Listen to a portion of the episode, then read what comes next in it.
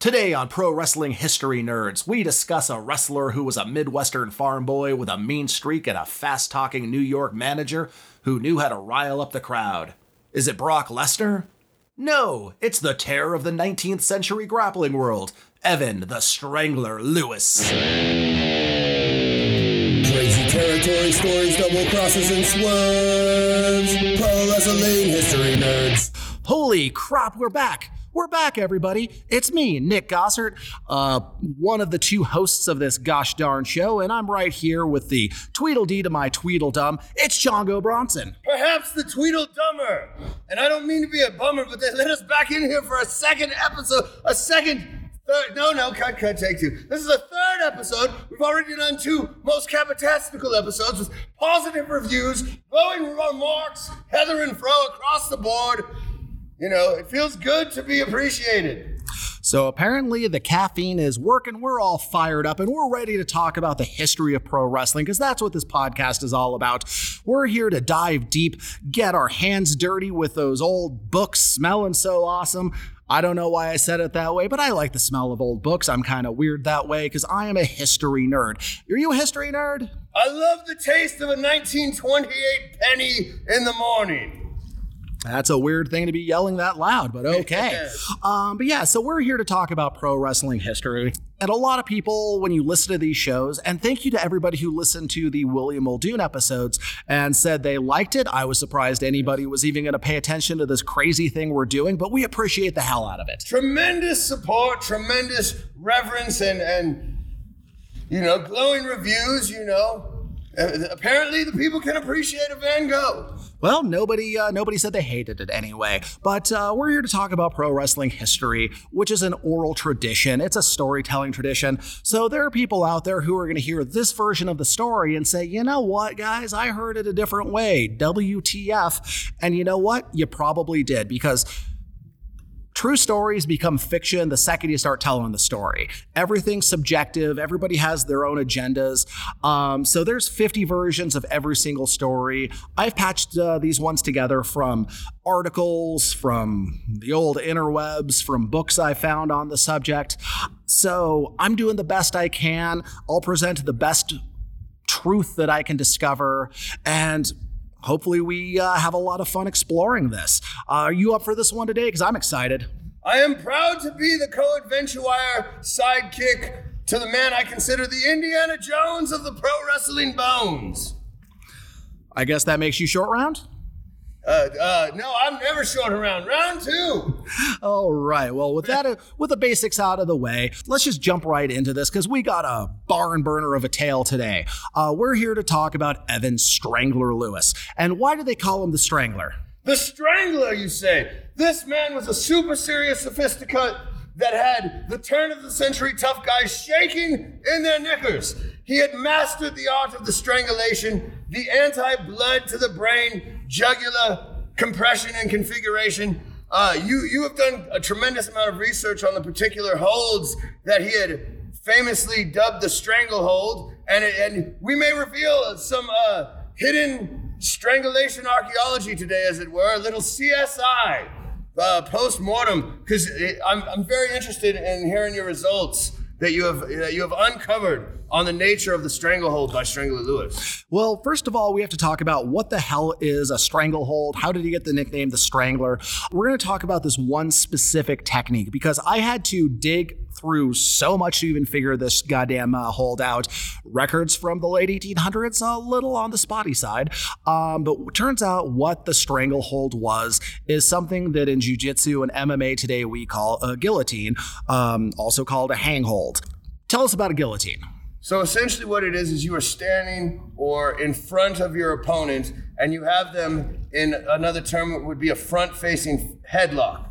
So you have them bent down, and you have their head facing down under your armpit with your forearm under their chin. There are different variations of how you want to compress pr- compress the choke, but essentially, what you want to do is you want to compress the carotid arteries with with the uh, bicep and with the forearm and it's a very very dangerous and effective hold especially if you're dealing with someone who is a novice at submissions and submission defense. Exactly. I mean, it's it's it's one of the first moves you learn as a white belt in jiu-jitsu. It is the most basic of submissions. When you watch old UFCs and MMA, you'll see the guillotine being pulled off by karate guys who had 3 months of grappling. It's basic, but it is gosh darn dangerous. So that is where he gets the name the Strangler. That was his favorite hold. He used it constantly and dangerously. So, Evan the Strangler Lewis, not to be confused with Ed Strangler Lewis, who uh, came many years later. Uh, Evan Lewis was born May 24th. I share the birthday with the man. Well, that's too bad for him. Ha! And uh, he was born on May 24th, 1860, in Ridgeway, Wisconsin. And his father was a farmer and a butcher, so Evan grew up doing uh, hard farm labor, or as I like to call it, uh, rural CrossFit. Oh yes, there's nothing like that farm boy strength, especially when you talk about a proper stranglehold, because what you're doing is getting a hold of that neck and just wrenching it for all those times you had to get up before dawn and, and burn the trash and pick the eggs and then, uh, never mind. Keep on track here.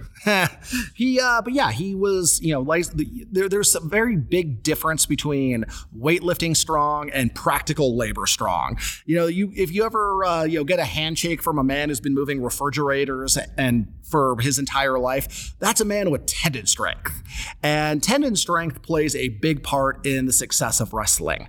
And when we talk about success in wrestling, we are talking about legitimate success. This is before the days of fancy worked pro wrestling. I'm not saying that every fight was on the up and up, but at this point, things were mostly still legitimate contests. Are there going to be exceptions to that? Absolutely. Gosh darnly.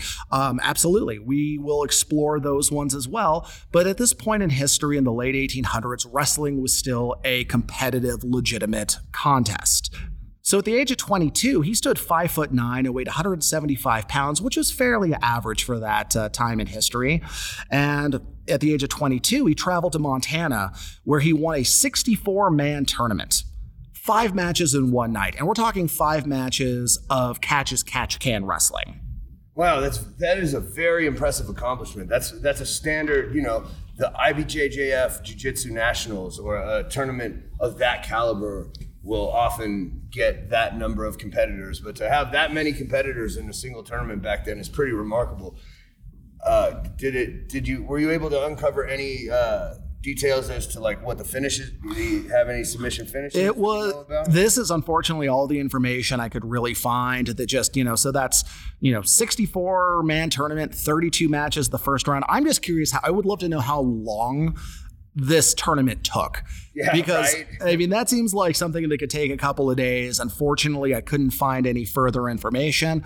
Um, apparently, there was not a lot of records for pro wrestling tournaments in 1882 Montana. But all we know is he won and he returned home and he was all fired up, feeling accomplished, and challenged the Wisconsin champion Ben Knight, who he defeated for the Wisconsin title on March 21st, 1883 in 1885, he moved to Madison, Wisconsin to have a better training camp. You know, it's kind of hard to have a lot of skilled training partners when you're living on a farm in the middle of nowhere, particularly in the late 1800s.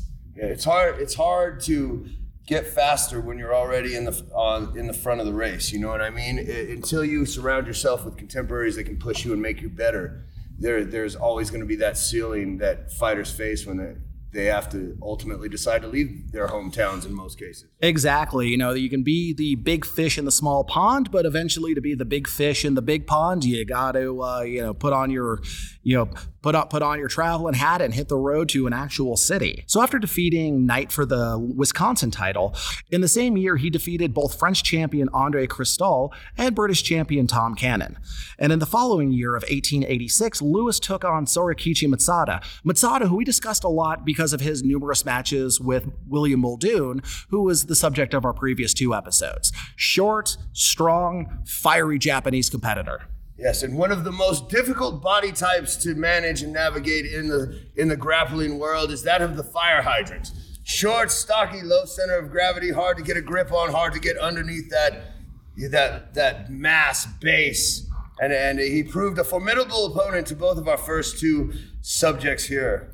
Exactly, because Sorakichi stood five foot six and weighed around 160. So he's short, strong, but Lewis was bigger and stronger, which can play a big part in a uh, in a match.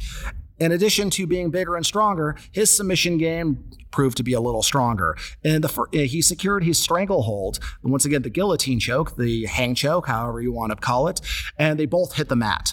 The referee didn't know that the submission was a submission and didn't immediately notice when Sorakichi went out. What do you think? Uh, about six seconds before he could be rendered unconscious by that choke?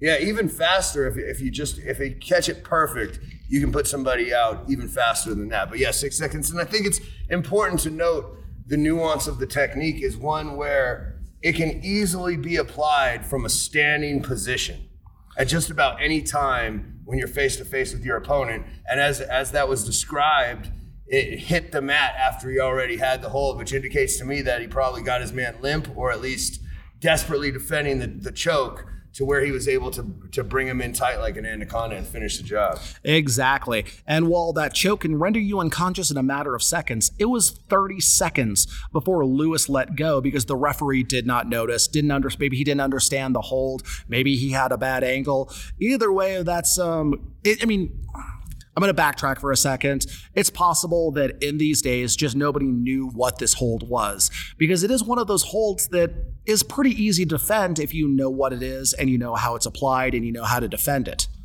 If you know none of these things, um, would you say you're fucked is the best way to put it? Proper fucked. Proper fucked. Uh, you know, I think I think it deserves a proper King's English definition you're a proper fuck if somebody gets a hold of the old necky necky squeezy squeeze. Exactly. So Sorakichi was out, out, out. Could have been killed out. And he had a hard time getting to his feet. Um, when he finally was up and him and able to think again, he was pissed and wanted a rematch with uh, Lewis uh, that barred that choke. He wanted Strangler's stranglehold banned from the, from the rematch. Um, I don't know how you lose to a submission and then angrily insist that that submission be banned and ask for a rematch in the same time, but hey, his chutzpah paid off, and he was granted that match under those circumstances. The rematch took place the following month in February of 1886 in Chicago. As they were you know, being introduced, uh, and the referee was going over the rules and explaining that the chokehold was banned. Sorakichi, sorry, this I just love this quote, and I'm not going to do the accent because that would be rather insensitive. Pointed at Lewis and yelled, "You choke me, I shoot you. and he's not and he's not working on that one. I'm sure he meant it. That is uh, you know, it's a pretty terrifying thing when you get choked into what we would call deep water unconsciousness when when the choke is held on that long. That can have a really lasting terrifying and uh, you know, post-traumatic stress inducing repercussions. So I'm sure he was very serious that he wanted no part of ending up in a stranglehold again. Oh, absolutely. Um, so the match began, the rematch. Sorakichi came out super aggressive, trying to rush Lewis for takedowns several times. Lewis just stuffed the takedowns, had a good sprawl game, and Finally, Sorakichi tried kind of a goofy takedown where he dropped and tried to roll to grab the uh, uh, the legs of Lewis, and Lewis just stuffed it, grabbed a leg, and secured what we would now call a knee bar. Uh, describe a knee bar to me. Essentially, what you're doing is you're creating a fulcrum and a lever similar to snapping a pencil. Your your the knee is the pencil. Your your cup, your hip bone your inner thigh, that's your thumb, and then your grip on up on the top of the leg, up by the Achilles, is going to be the equivalent of, of, pulling the pencil and snapping it over the thumb. It's a, it's a really really na- it's a it's quite a dick move, frankly. It's I mean it's a tough submission, and people who just crank it like like like crazy um, I don't like to generalize, but they are not good people. I love leg locks myself. One of my favorite things uh, was trying to go for a knee bar. You bend to get out of the knee bar. I get you with a toe hold. You, spread, you stretch your leg out from the toe hold. I get you with a knee bar. I love submission wrestling because those little combos like that. It is just such a weird chess move of boom, boom, boom, boom, boom. I get you 10 moves down. And you really started to see that with these guys because with submission wrestling, so many people, when you think arm bars, leg locks, chokes, they picture jujitsu, they picture a gi, they picture an, an Asian tradition. But so many of the submission holds and strategies are worldwide. I mean, this is a style that came out of Lancaster, England in the 1800s. And this is, I think, is something we'll probably talk on an upcoming series of episodes. Wrestling is universal. Grappling is universal. Submissions are universal because everybody's elbows bend only one way. Everybody's knees only bend one way. Everybody has to breathe. Everybody needs blood to the brain.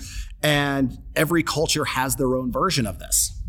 Yeah, at the end of the day, the essence of submission grappling is always the reverse joint principle. Isolate a limb, compromise a joint. The, the you know the manner in which that technique can be broken down and different versions of different move sets can be attributed to different subcategories and, and origins of different parts of the world. But at the end of the day, the recipe to break a man's arm like a pencil is the same wherever you learn the technique. And, and it's one of the things that makes it so fascinating, makes the history unified, and why we can pick through it and, and draw all these analogies today. Exactly. And as we stated, leg locks are very dangerous because they can hurt you so quickly. I've you know we've we've seen MMA fighters get major contracts cut because they cranked leg locks too hard after the ref said no. But here's a situation where Lewis felt incredibly disrespected. He felt insulted, and based on having to give up his favorite chokehold, he kind of wanted to teach his Japanese opponent a lesson. So he cranked the fuck out of this thing. Uh, he only let go, and there's also a referee component because despite these being grappling arts that have been around for a very long time, even at this point, referees sometimes it'd be a greco-roman referee or like we see in pro wrestling today just some schmuck who happened to have uh, you know a little bit credentials or was a friend of the promoter the referee did not understand this leg lock, um, but the audience sure did because he was cranking this thing so hard and injuring his opponent so badly that the audience started booing him, started yelling insults at him. He was smiling when he finally let go, but that changed when he was on the business end of a barrage of boos and insults, possibly trash being thrown. That sometimes happens. Sorakichi had to be helped out of the ring, and his leg was badly injured, and Lewis, of course, refused to apologize. Well, I think it, it's a true window into a submission grappler's character. Uh, the instinctual response that happens instantaneously in those moments when you actually have broken somebody's body. I, in my career, unfortunately, I've had many, many situations where that unfolded, as we know. But um, every single time that happens, I felt terrible instantaneously when it happened it's a, a feeling that stays with you and it, and it truly speaks to the character of Strangler Lewis because the fact that he could truly feel someone break due to his his doing. In his literally with his hands he's breaking this person and to derive the sick satisfaction it really tells you what a heel this guy really is it really is. I mean mean, this is like 20 years ago. I caught a guy with a double. We went up big. We came down hard. His arm was in a weird spot, broke his uh, um, forearm. And that was 20 years ago. And I still feel terrible about that. And it was accidental. So for somebody to crank a hold like that, just in trying to hurt somebody, trying to end their career, and this is a legitimate career, this isn't an angle, this isn't some, you know, you Bob Orton with a cast on his hand. This is a legitimate fight. This is somebody legitimately trying to hurt another human being, possibly on a permanent level. So it's not a good thing. Hate to say it, not a good guy. Um, and after these two matches, his reputation was very much starting to solidify, both as a hooker. Uh, define a hooker for me a man that's gonna get his hooks in you and not let go. He's gonna he's gonna tear you apart. He's gonna get a hold of a submission and he's gonna rip on that thing and uh, hookers in, in the in the vernacular of the day, hookers and shooters were considered your tough guys, but hookers were that next level. It's like the super saiyan, right? Because it's that guy that had that extra bit of of understanding of how to dismantle a body and and a hooker was just I, I think it was pretty much the high my understanding the highest compliment that you could give a guy as far as you know being a bad motherfucker Exactly. Like in in these terminologies, shooter means a legitimate fighter, a guy who's going to take you down and beat your ass. A hooker adds a different component to it because he's good at hooking limbs. He's going to catch you with those submission holds. So, a shooter you don't want to mess with, a hooker you definitely don't want to mess with. And his reputation for that was solidified at this point, but another aspect of his reputation was solidified as well. He was a shitty dude and nobody really wanted to uh, to wrestle with him because he's not a guy who beats you. He's a guy who tries to ruin your life with a bad injury. So he would issue challenges and he'd want to take on all comers but a lot of wrestlers didn't want to wrestle him because it they didn't want to have their career ended or be on the shelf for a year. Because keep in mind in modern sports medicine you dislocate your shoulder you break your elbow you're going to have a top-notch doctor like put a pin in it and do this and solder this and put a plate over here and you'll be fine in six months. Back then, I don't know, they like tied your wrist to a mule and slapped the mule on the butt so it would like run and straighten out your arm while you screamed and then they'd cover you with tar and feathers. I don't really understand medicine. I'm not a smart man, but it was a lot more primitive, you know, 140 years ago at this point.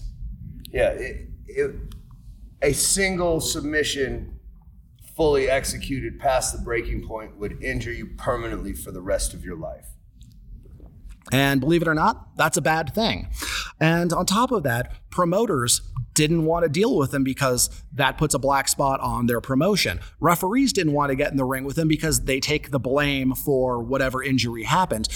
If you see in modern UFC history, anytime a referee lets a fight go one punch too long, they get dragged in the press on Twitter horrifically. Imagine that when somebody's leg is gone, somebody's arm is gone. I mean, they're still there, but they're just like you know dangling like a like a like a red vine. Yeah, like a broken a broken candy cane still in the wrapper. So yeah, he would be like for the rest of his career, he would be accused of being brutal and cruel and there's really no arguing with that. In the mind of the public, he was the savage villain they hated and wanted to see beaten. And for months, he challenged many wrestlers, but nobody wanted to take him up on that until August 1886 when he took on former foe Tom Cannon. The match took place in Cincinnati, Ohio, and the press called it the most exciting match they've ever seen in that city. Cannon fended off the stranglehold. He knew what was coming. He saw, you know, saw, saw it a mile away at this point. He'd already fallen victim to it earlier in his career. Um, and and even landed a fall on uh, at the four and a half minute mark over Lewis. So Cannon actually got the first fall in this match. He learned his lesson. He avoided the main submission. He managed to put him down for a for the first one. The second fall, Lewis caught Cannon with his hold and held the hang hold for once again 30 seconds before another slow as fuck referee broke it up. It took Cannon several minutes to recover and get to his feet, but despite the 10 minute rest, he couldn't continue. It's so hard to get choked completely out, especially a guillotine, like a you know a rear naked, the old Mataleon. You get caught in that. It's just like your blood to your brain. You kind of wake up and hope you didn't piss your pants. Uh, but you know when you get caught in a guillotine, that's a neck crank. You know that's a wind choke. There's a lot going on in your body that is not good, and it's hard to come back from that. Yeah, especially when it's held on for that duration. I actually, you know, in my studies, you know, as a jiu-jitsu black belt and a, a longtime student of catch wrestling, one thing that I've learned is there are actually different subcategories of blood chokes. Everybody, I think a lot of people in within the MMA community and the wrestling community understand that there's like wind chokes, which is cutting off somebody's air, versus a blood choke, which is cutting off the carotid arteries to the brain. But one thing that's of note, especially when it comes to guillotine specific chokeouts, is uh, the two main kinds is a single arterial compression chokeout versus a double arterial compression chokeout. Because one, the single arterial compression chokeout can happen a lot faster because really what you're doing is you're blocking off fresh blood and letting the blood that's already been used leave the brain. So this can happen really quickly. And usually this is indicated by a quick revival and not realizing that you were unconscious. The second type, which it sounds like Strangler Lewis really made a point to get the person to is a long term or double arterial choke. This is uh, usually uh, very easily seen because the guy will get bloodshot real bad. Someone will wake up not remember where they are, have a really bad uh, migraine, and this is due to a basically a traffic jam of used blood. So it takes a little bit longer, but it's much nastier. It sounds like this is the type of of version that Strangler Lewis seemed to have perfected. And like we said, it's like we'll see this time and time again where uh, he'll catch an opponent with his choke, he'll hold it on way too long. A lot of that can be blamed on a referee. If a referee's slow, you know, you're kind of taught to hold until the referee tells you to stop. Um, but there's a there's a fine line, a gray area. I don't want to judge too much with the information that we have, but at the point, you know, he after 10 minutes he couldn't continue.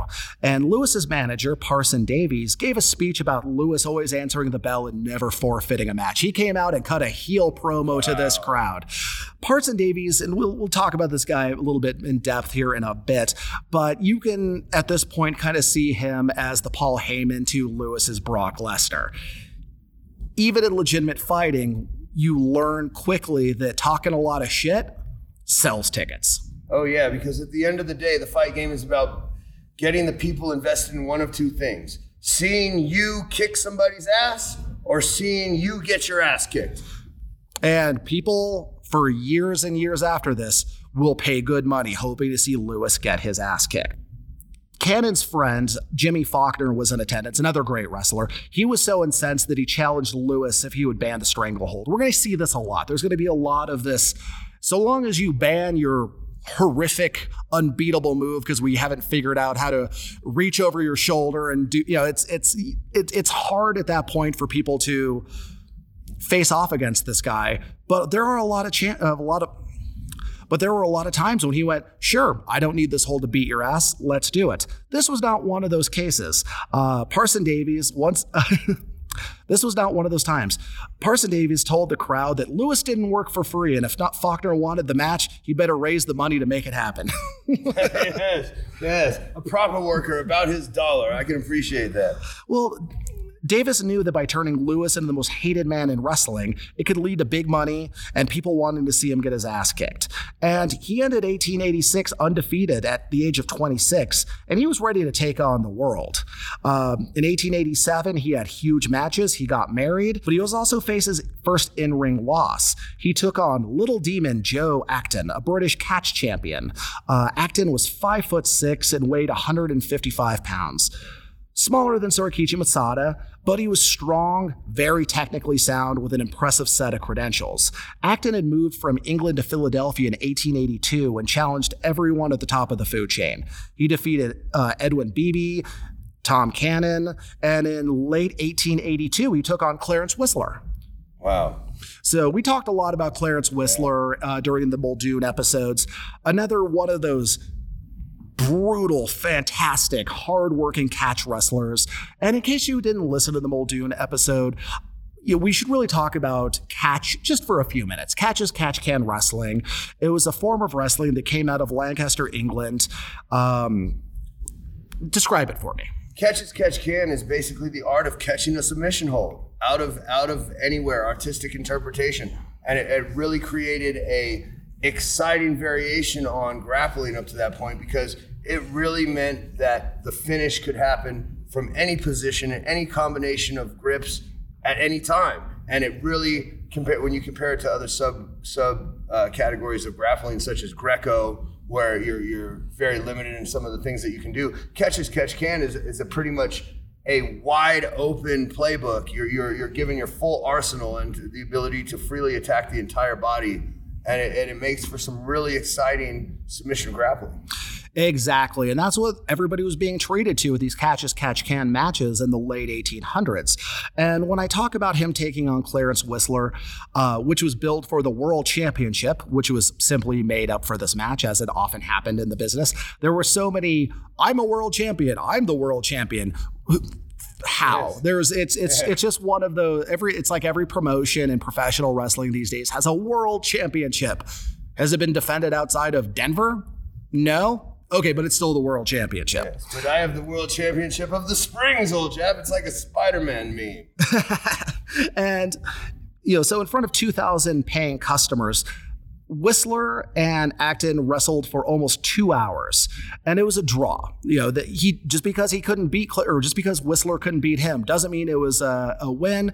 Doesn't mean it was even a good match. Uh, because in front of two thousand people, they wrestled for a two hour draw that was absolutely hated by everyone. And it infuriated Acton because Whistler just backpedaled, played defense instead of attacking. He would just squirrel out of uh, subs, squirrel out of positions, and it would eventually just turn into a two hour draw. Lots of booing, lots of bad press. Oh well, both men go on with their lives. So Lewis and Acton met in Chicago in February of 1887. In the first fall, Acton used a half Nelson to turn Lewis onto his back. Boom, got the first one. In the second, he couldn't catch Acton with his hold. Lewis couldn't. He kept trying for that uh, that stranglehold, but he was able to get a solid double leg that put both of Acton's shoulders on the canvas. Took the second. And at this point, Lewis was clearly running out of gas. Uh, his conditioning wasn't exactly where it should be, and Acton was, uh, you know, starting to come on kind of hard.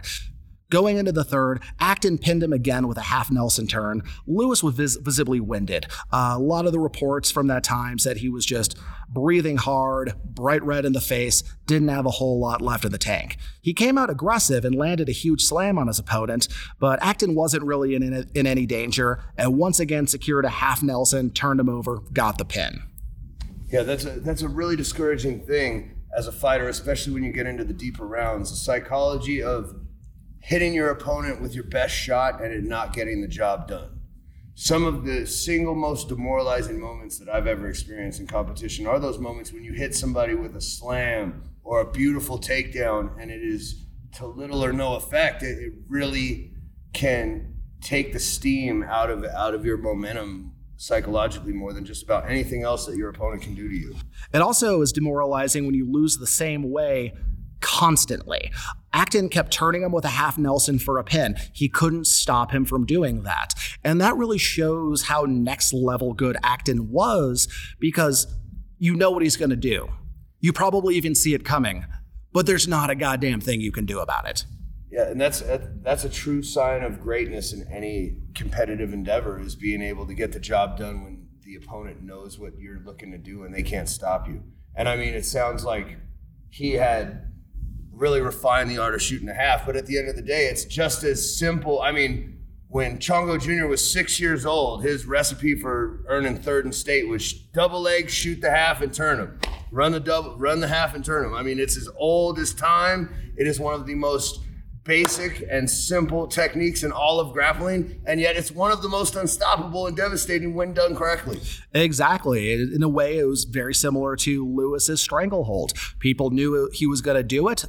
They probably saw it coming a mile away, but there was nothing Absolutely. they could do. So Acton hands him his first career loss. And here's where I have to apologize for making a mistake. In our previous episodes, I talked about Lewis being too mean of a son of a bitch to ever want to work a match. I was wrong. Turns out him and Acton worked a, a rematch that pissed off everyone. They had to have a legit rematch just to make up for it. Uh, we'll get to those in a moment, but first he took on Cornish wrestler Jack Carkeek in Minneapolis. Uh, Carkeek, another foe of Muldoon that we discussed in previous episodes.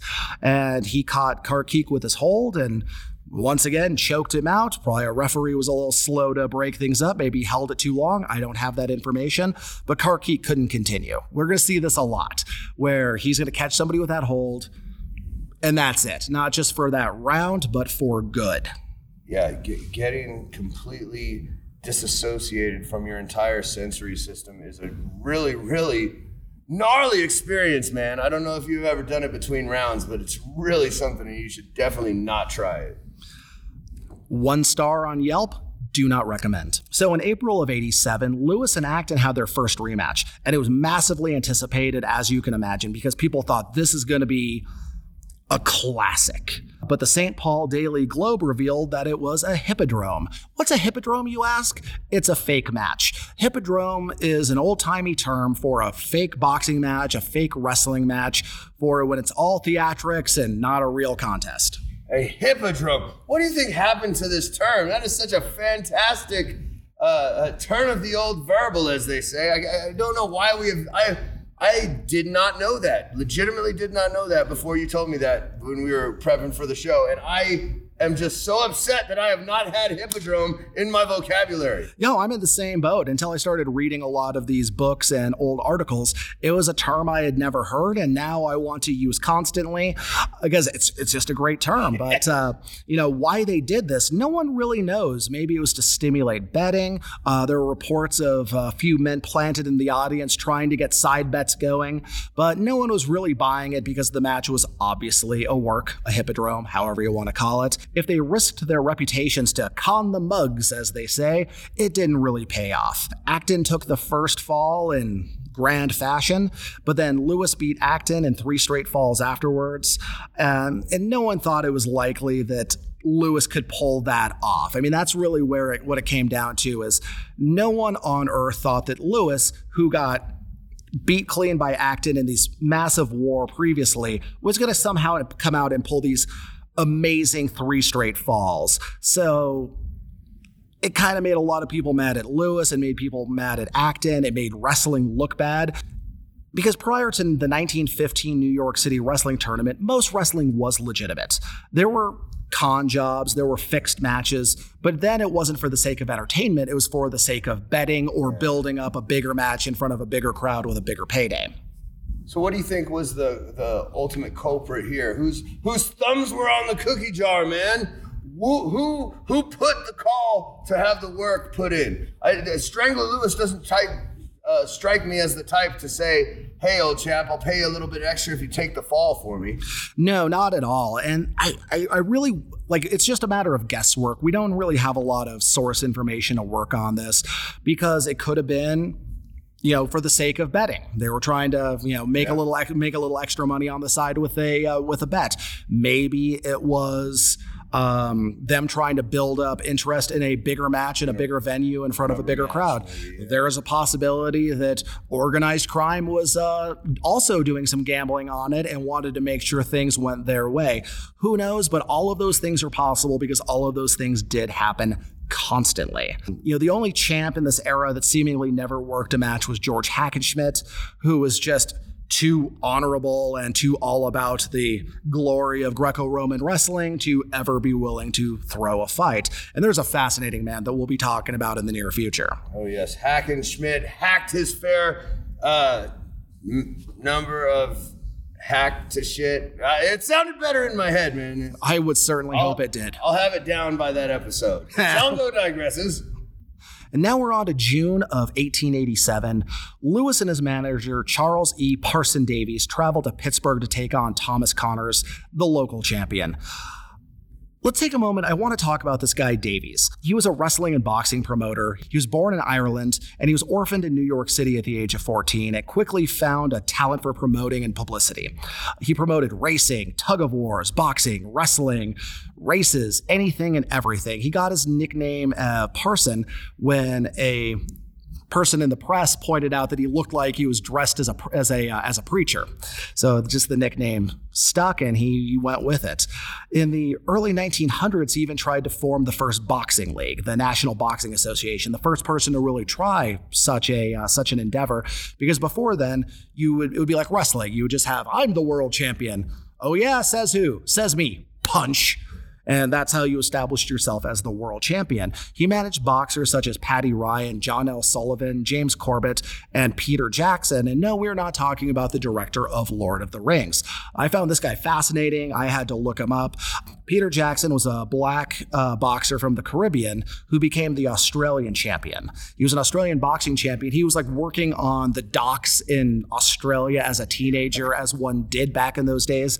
And he quelled a labor riot by beating the shit out of everyone. So this guy just walked into, just walked in and just started swinging on everybody and cleared the whole goddamn place. So he was a very successful boxer in Australia, England, uh, but in America, his uh, he hit a little roadblock in those days because America was racist as fuck. So he couldn't get fights with the top boxers of the day. John L. Sullivan refused to fight any black fighter, even though they had the same manager and the same promotion. You know, I, I, I, he was a blimey shit talking shite, but he definitely got the job done. And what a what a promoter, man! I can imagine what a character Parsons was, and what a stable he has he has collected of, of these top top boxers from the era. Yeah, he really is a fascinating person unto himself. Uh, there is a nearly 700 page book about the guy. It's out of print, so it's very expensive, so I did not buy it. But hey, maybe one day I will, and we'll have an episode about him. But going back to the narrative, on August 5th, 1887, Lewis took on Greco Roman champ Charles Moth in Eau Claire, Wisconsin. And even though he was a Greco Roman champ, the match took place under catch rules. So you can kind of imagine how that went. Was it more of the snappy snappy or the tappy tappy? Well, fortunately, it was tappy tappy. Lewis steamrolled him. He between the first and the third fall, it was like a combined 14 minutes of competition all the way through, which in those days is not a lot. We'll we've talked about in previous episodes and we'll talk about in the future these matches that go hours sometimes. So for a guy to lose a 3 fall match in 14 minutes, that's uh, that that's a humiliation. That's like a two second. That's like a 10 second knockout these days. Yeah, that's that's about as fast as you could possibly anticipate for, from a top guy at the time. And in fact, most people agree that Lewis could have beat him in two straight. Lewis would occasionally give up a middle fall if his opponent was respectful and on his home turf.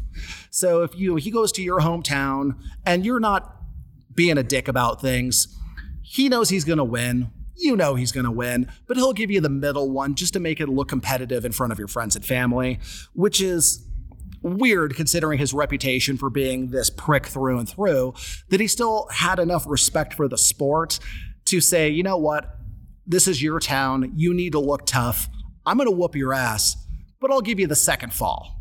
Yeah, it's interesting to sort of guess at diagnosing this, you know, the why of, of these things that we don't really have a way to know. But you see how he was just so vehemently destructive early on in his career. And it almost seems like he learned to appreciate the value of building an opponent and the mystique and the and the, the storytelling element a little bit more because you see he's getting he's kind of getting a little bit softer in his old age. You detect a babyface turn. It's I mean yeah I mean, his old age of you know 27 years old, uh, but yeah and like I said it's it you know who knows what the motivations were, but it was a constant through his career. However, if you made him mad, the night got real short.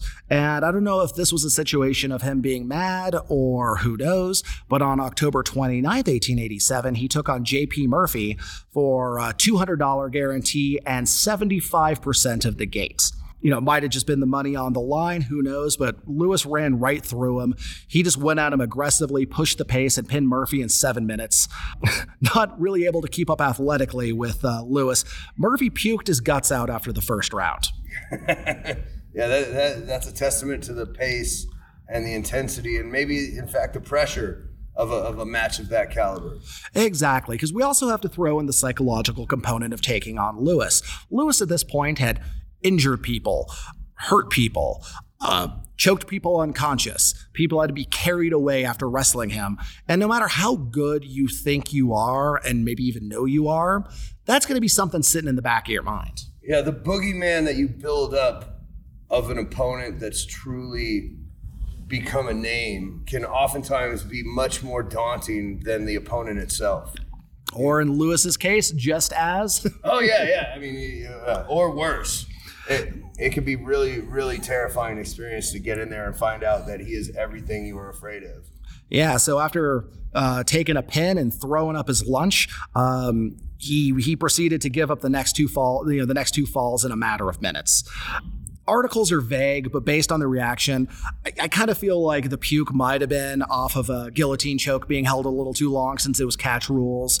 Seems like referees were bad at breaking these up. Lewis was really bad about hanging on too long. So there's a good chance that it's just it was a ch- he was choked too long. That's uh, a thing that can happen.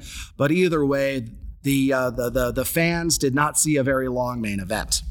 Yeah, and, and to give it a little context, I mean, this was the same thing that we saw in the late 80s, early 90s with Tyson, right? These matches would be billed as, you know, what, 10, 12, 15 round title fights. And he was putting everybody away in the first three rounds. So you're talking about less than nine minutes of action seemed to be the standard course. So you can understand why this feels like a very incredibly fast match for the two top guys at the time. Exactly. And you know, and he, but yeah, he had another win under his belt. And uh, remember how badly he they botched the uh, publicity off of that worked match. Well, Lewis was about to step in it again that summer when he cooked up a scam where they took highly trained athletes to compete in local field events in small towns around the Midwest, such as you know racing, marathons, sprints, track and field stuff under fake names for the sake of betting. It of course blew up in his face, and he received plenty of bad press on that. Well, that is uh, you know, very tip of the cap worthy. The the hustler's ambition, as it were. I mean, this guy had his had his uh, fingers in all sorts of pies, didn't he? He's he's cooking the books at like the local track to see whose sprinter can be the fastest. I mean, you know, this is like this sounds like a, a, prototype of white men can't jump or something, man. Yeah, it's it's very funny to watch a guy like this who legitimately was the you know, toughest guy on two legs at, at, during his era. But every time he tried to do, uh, you know, a carny scam, he just fell flat on his face. Stick to your strengths, buddy. Yeah. Stick to your strengths. Yeah, he's a shooter, not a worker, man, and he, he, had to learn that over that lesson over and over again throughout his career. So after taking a beating in the press, he ended the year by marrying uh, Hattie Thomas of Mineral Point, Wisconsin, on Christmas Eve. And then moving into 1888, he had a ma- you know, his first match against William Muldoon. Uh, we talked about Muldoon in the previous two episodes, but maybe some people haven't listened or they forgot all about it. A lot of CTE out there for wrestling fans, I think. Uh, tell me a little bit about William Muldoon.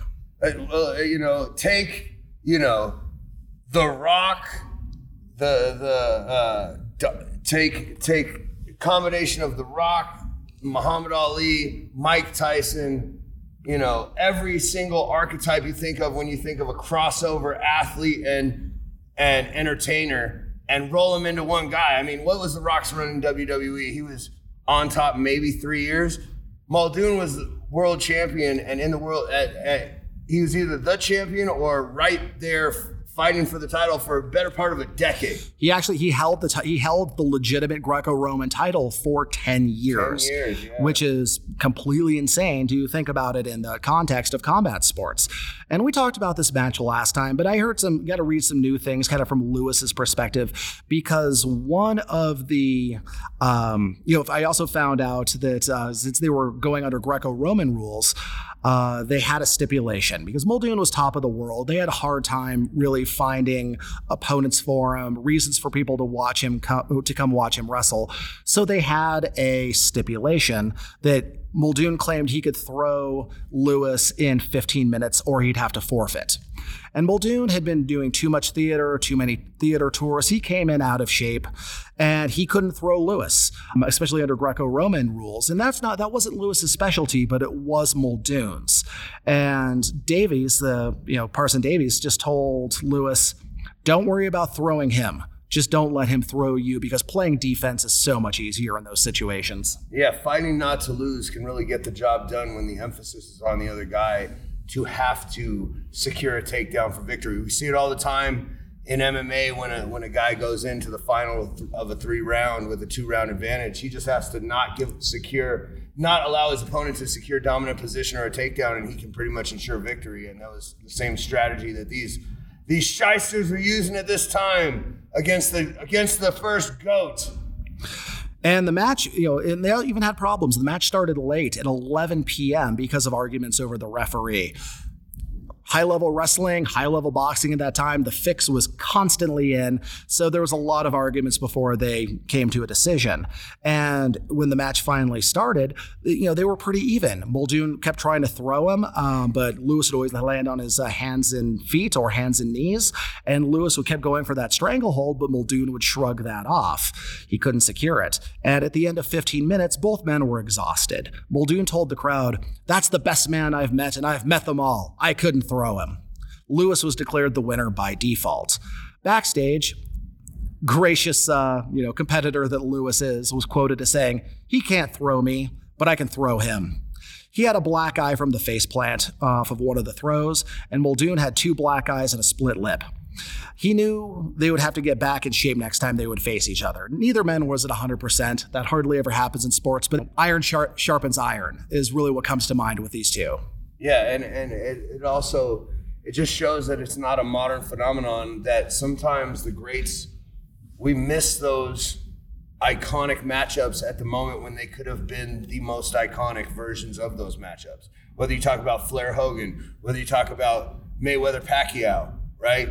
It crosses it crosses sport and it doesn't matter. But yeah, those matchups and to get those guys in there, being the competitors and the champions that both of those guys are, knowing that they weren't at their best against arguably the other best guy of the era or one of the very best guys of the era. I mean, guaranteed at, at, a point in career where motivation is hard to find, I, I absolutely imagine that motivated both of these guys.